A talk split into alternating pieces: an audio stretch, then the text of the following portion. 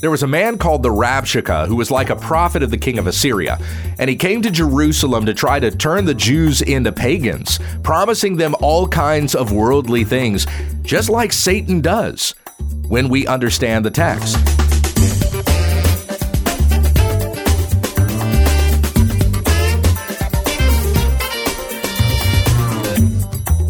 This is When We Understand the Text, a daily Bible commentary to help encourage your time in the Word. Monday, Tuesday, and Wednesday, we feature New Testament study, an Old Testament book on Thursday, and our Q&A on Friday. Now here's your teacher, Pastor Gabe. Thank you, Becky. In our study of the book of Isaiah, we've been reading 35 chapters of prophecy, which we just finished up last week, and we're entering into a narrative portion where God is going to to fulfill what he had promised Judah that he would do, delivering them from the hands of their enemies, namely the Assyrians. So let me begin here by reading chapter 36 verses 1 through 10 out of the Legacy Standard Bible. Hear the word of the Lord. Now it happened in the 14th year of King Hezekiah that Sennacherib, king of Assyria, came up against all the fortified cities of Judah and seized them. And the king of Assyria sent Rabshakeh from Lachish to Jerusalem to King Hezekiah with a heavy military force. And he stood by the conduit of the upper pool on the highway of the fuller's field. Then Eliakim the son of Hilkiah, who was over the household, and Shebna the scribe, and Joah the son of Asaph the recorder, came out to him. Then Rabshakeh said to them, Say now to Hezekiah, Thus says the great king, the king of Assyria, What is this trust that you have? I say, Your counsel and might for the war are only empty words. Now, in whom do you trust, that you have rebelled against me? Behold, you trust in the staff of this crushed reed, even on Egypt, on which if a man leans, it will go into his hand and pierce it. So is Pharaoh king of Egypt to all who trust in him. But if you say to me, We trust in Yahweh our God, is it not he whose high places and whose altars Hezekiah has taken away and has said to Judah and to Jerusalem, You shall worship before this altar? So now come make a bargain with my master, the king of Assyria, and I will give you 2,000 horses if you are able on your part to give riders for them. How then can you turn away one official of the least of my master's servants and trust in Egypt for chariots and for horsemen? So now I have come up without the approval of Yahweh against this land to make it a ruin. Yahweh said to me, Go up against this land to make it a ruin. Now, the Rabshakeh is kind of a mouthpiece. He's, in some sense, a prophet for the king of Assyria. And so he has come to fill the hearts of Judah with dread that the king of Assyria is coming against them and they have no one to rescue them. You've leaned on Egypt, you've trusted in them to deliver for you horses and chariots. You're going to lean on them like a staff and he's going to pierce your hand. We've already done what we need to do with Pharaoh. He's not going to come to your aid. So who are you going to lean on? Are you going to call upon Yahweh? And notice the the satanic twisting of words that the Rabshakeh manipulates. He says, Your king Hezekiah has torn down high places to your God. Do you think that your God is with you? Why did Hezekiah tear down those high places? Because they were against God's law. They were high places of worship, and some probably did worship God there. They believed that they were, but they were actually worshiping false gods.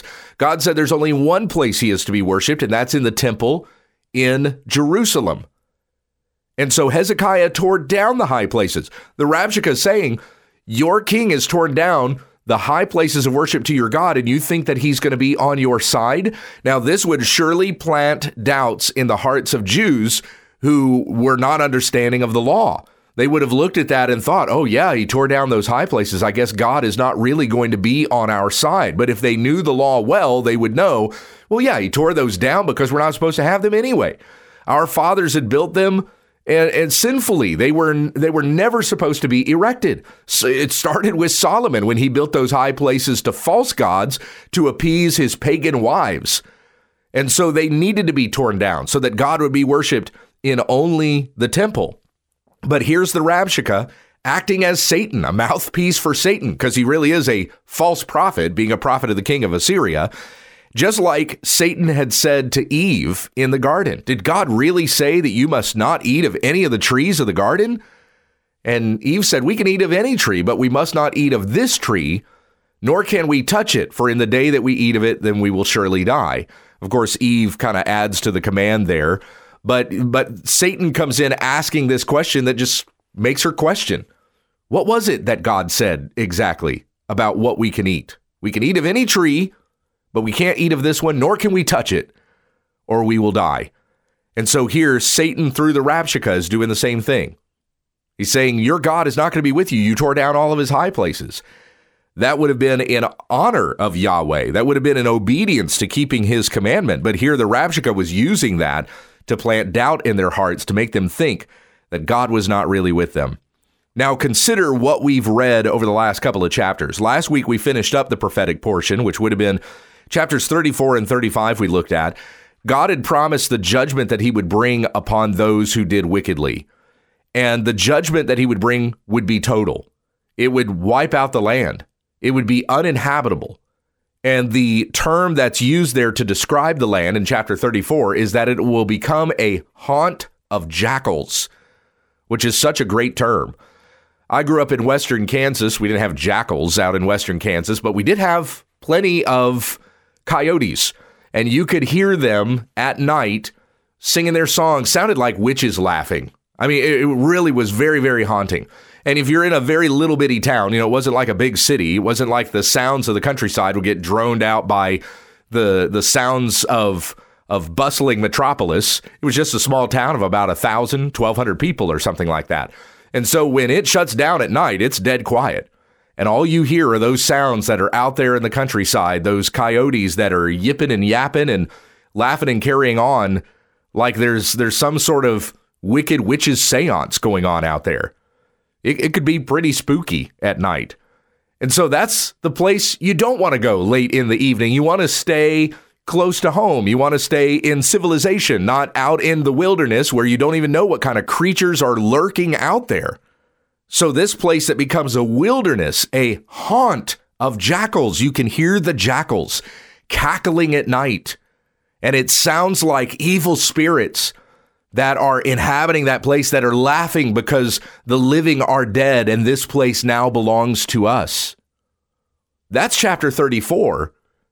But then you get to chapter 35 where God says that he's going to bring lush grass into that land uh, uh, land again and it will be inhabited. It will be a place of life and of flourishing and of prosperity.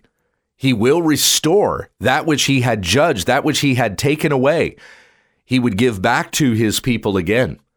That points us to paradise, the place where we will dwell with God forever. We're living in a land that's like a haunt of jackals, but one day we will come into God's land, a place where there will be no more weeping, no more crying, no more tears, no more pain, no more death, no more sin. All the former things will have passed away, and God is making all things new. So, right after we read that in chapters 34 and 35, we come into chapter 36, where here the Rabshakeh is coming in to plant doubt in the hearts of the Jews to make them turn from King Hezekiah to the king of Assyria, thinking that the king of Assyria will deliver us. If we just worship the king of Assyria, then we will be delivered from this terror that is coming against us. So let's continue on in the narrative. Let's go on to verse 11. Then Eliakim and Shebna and Joah said to Rabshakeh, Speak now to your servants in Aramaic, for we understand it, and do not speak with us in Judean in the hearing of the people who are on the wall. But Rabshakeh said, Has my master sent me only to your master and to you to speak these words?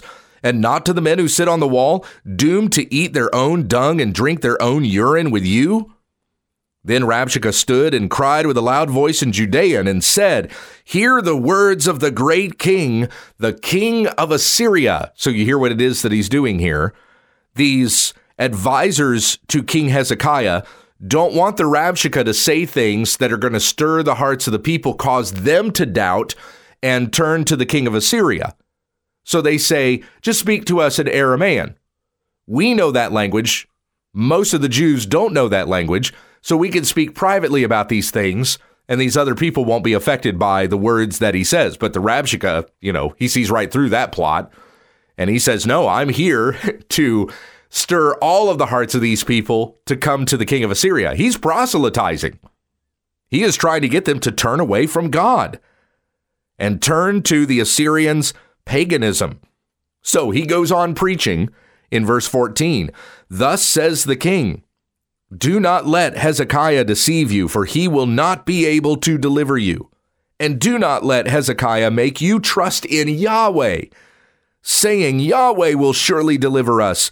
This city will not be given into the hand of the king of Assyria. Do not listen to Hezekiah. For thus says the king of Assyria Make your peace with me, and come out to me, and eat each of his vine, and each of his fig tree, and drink each of the waters of his own cistern, until I come and take you away to a land like your own land, a land of grain and new wine, a land of bread and vineyards. But what will that land not have? It will not have God. This land that God has given to the Jews, to Judah, is the land that God had promised to the descendants of Abraham. It was the land where God would dwell with them. And as long as they are in that land, they are near Jerusalem, where the temple is, where God dwells with his people, then they are near to the Lord. But here the Assyrians, the Rabshakeh, acting as a prophet of the king of Assyria, they're trying to turn the Jews into pagans. Leave your land. Come to our land. You know what you'll get if you come to our land? Your own tree your own fig tree that you can eat from, your own cistern of water. We've got so much you can have your own tree, your own water. Your land will be like the land that you have here, but better. Only it won't have God. I'm reminded of a quote from Donald Grey Barnhouse, used to be a, a Presbyterian minister in Pennsylvania and had a radio show that would broadcast to Philadelphia. And uh, it, this is from Michael Horton, who had written about this quote from Barnhouse. Let me read from Horton here. What would things look like if Satan really took control of a city? Over half a century ago, Presbyterian minister Donald Grey Barnhouse offered his own scenario in his weekly sermon that was also broadcast nationwide on CBS radio. Barnhouse speculated that if Satan took over Philadelphia, the city where Barnhouse pastored, all of the bars would be closed, pornography would be banished, and pristine streets would be filled with tidy pedestrians who smiled at each other. There would be no swearing. The children would say yes, sir, and no, ma'am. And the churches would be full every Sunday. Yes, in Satan's America. But in those churches, Christ would not be preached. And so here the Rabshakeh is attempting to woo the Assyrian, or sorry, woo the Jews to Assyria, promising them basically paradise on earth. You'll have everything that you ever wanted in your own land, but God will not be there. That would be hell on earth. And what would really happen to the Jews? They would perish in the judgment along with the Assyrians. The Assyrians can promise all those things, lying about all of those things. The Jews wouldn't really get all of those things. And then coming into that land, when God's judgment comes against the Assyrians, it'll come against the Jews who went with them. And my friends, that's something we have to think about as Christians, even living in the land, living in the place that we are in right now. This place is not paradise for us. Whatever country you live in, I'm in the United States, so of course, the United States of America is not paradise. It's a great land to live in. We have been afforded many freedoms here, freedoms that most people in the world do not enjoy. This has been a land of prosperity. It's amazing that I can afford this equipment, that I'm sitting around right here with a, a really, really nice Bible open in front of me and able to broadcast the Word of God in this way because I live in a land with such prosperity. Used to be to buy this kind of equipment would cost tens of thousands of dollars. But here you can buy it and have it in your own home. I don't need a radio tower and pay for a transmitter. I can do this and record it and put it online, and whoever can listen to it. So we've certainly received a lot of prosperity in this land, but this is not home. Our home is with the Lord. Wherever God dwells, wherever He is, that's what we should be longing for. In Colossians chapter 3, we are told, Therefore, if you have been raised up with Christ, seek the things that are above where Christ is, seated at the right hand of God. Set your mind on things above, not on things that are on earth. For you have died, and your life is hidden with Christ in God. When Christ, who is your life, appears, then you also will appear with him in glory. We should desire Christ above all things. We should be teaching one another to desire Christ above all things. Teach your children to desire Christ above all things. This world will promise us many things, but all of these things will come to waste. All these things will be burned up in the judgment. It is only those things that are in Christ that are eternal and permanent, those things that we are promised in Him that we will dwell in forever in glory. And so we continue on with these lies that the Rabshakeh is making. Verse 18 Beware lest Hezekiah mislead you, saying, Yahweh will deliver us. Has any one of the gods of the nations delivered his land from the hand of the king of Assyria? What a blasphemous statement. The Rabshakeh bringing Yahweh down to the false gods that every other nation worships. It says no one has been able to save themselves from the king of Assyria. He is greater than Yahweh. That's what that's what the Rabshakeh is communicating to them. Look for yourselves at the lands. Have any of their gods saved them? What makes you think that your God will save you? Where are the gods of Hamath and Arpad? Where are the gods of Sepharvaim? And when have they delivered Samaria from my hand? This is from the Rabshakeh. Who among all the gods of these lands have delivered their land from my hand, that Yahweh would deliver Jerusalem from my hand? But they were silent and did not answer him a word. For the king's commandment was, do not answer him. So the Rabshakeh is going to come in. He's going to say all these things. King Hezekiah said, don't talk to him. Don't communicate with him. But they're sitting there listening to the Rabshakeh make the arguments that he's making. Last verse of chapter 36 Then Eliakim the son of Hilkiah, who was over the household, and Shebna the scribe, and Joah the son of Asaph the recorder, came to Hezekiah with their clothes torn and told him the words of the Rabshakeh. And that's where we will pick up next week in chapter 37.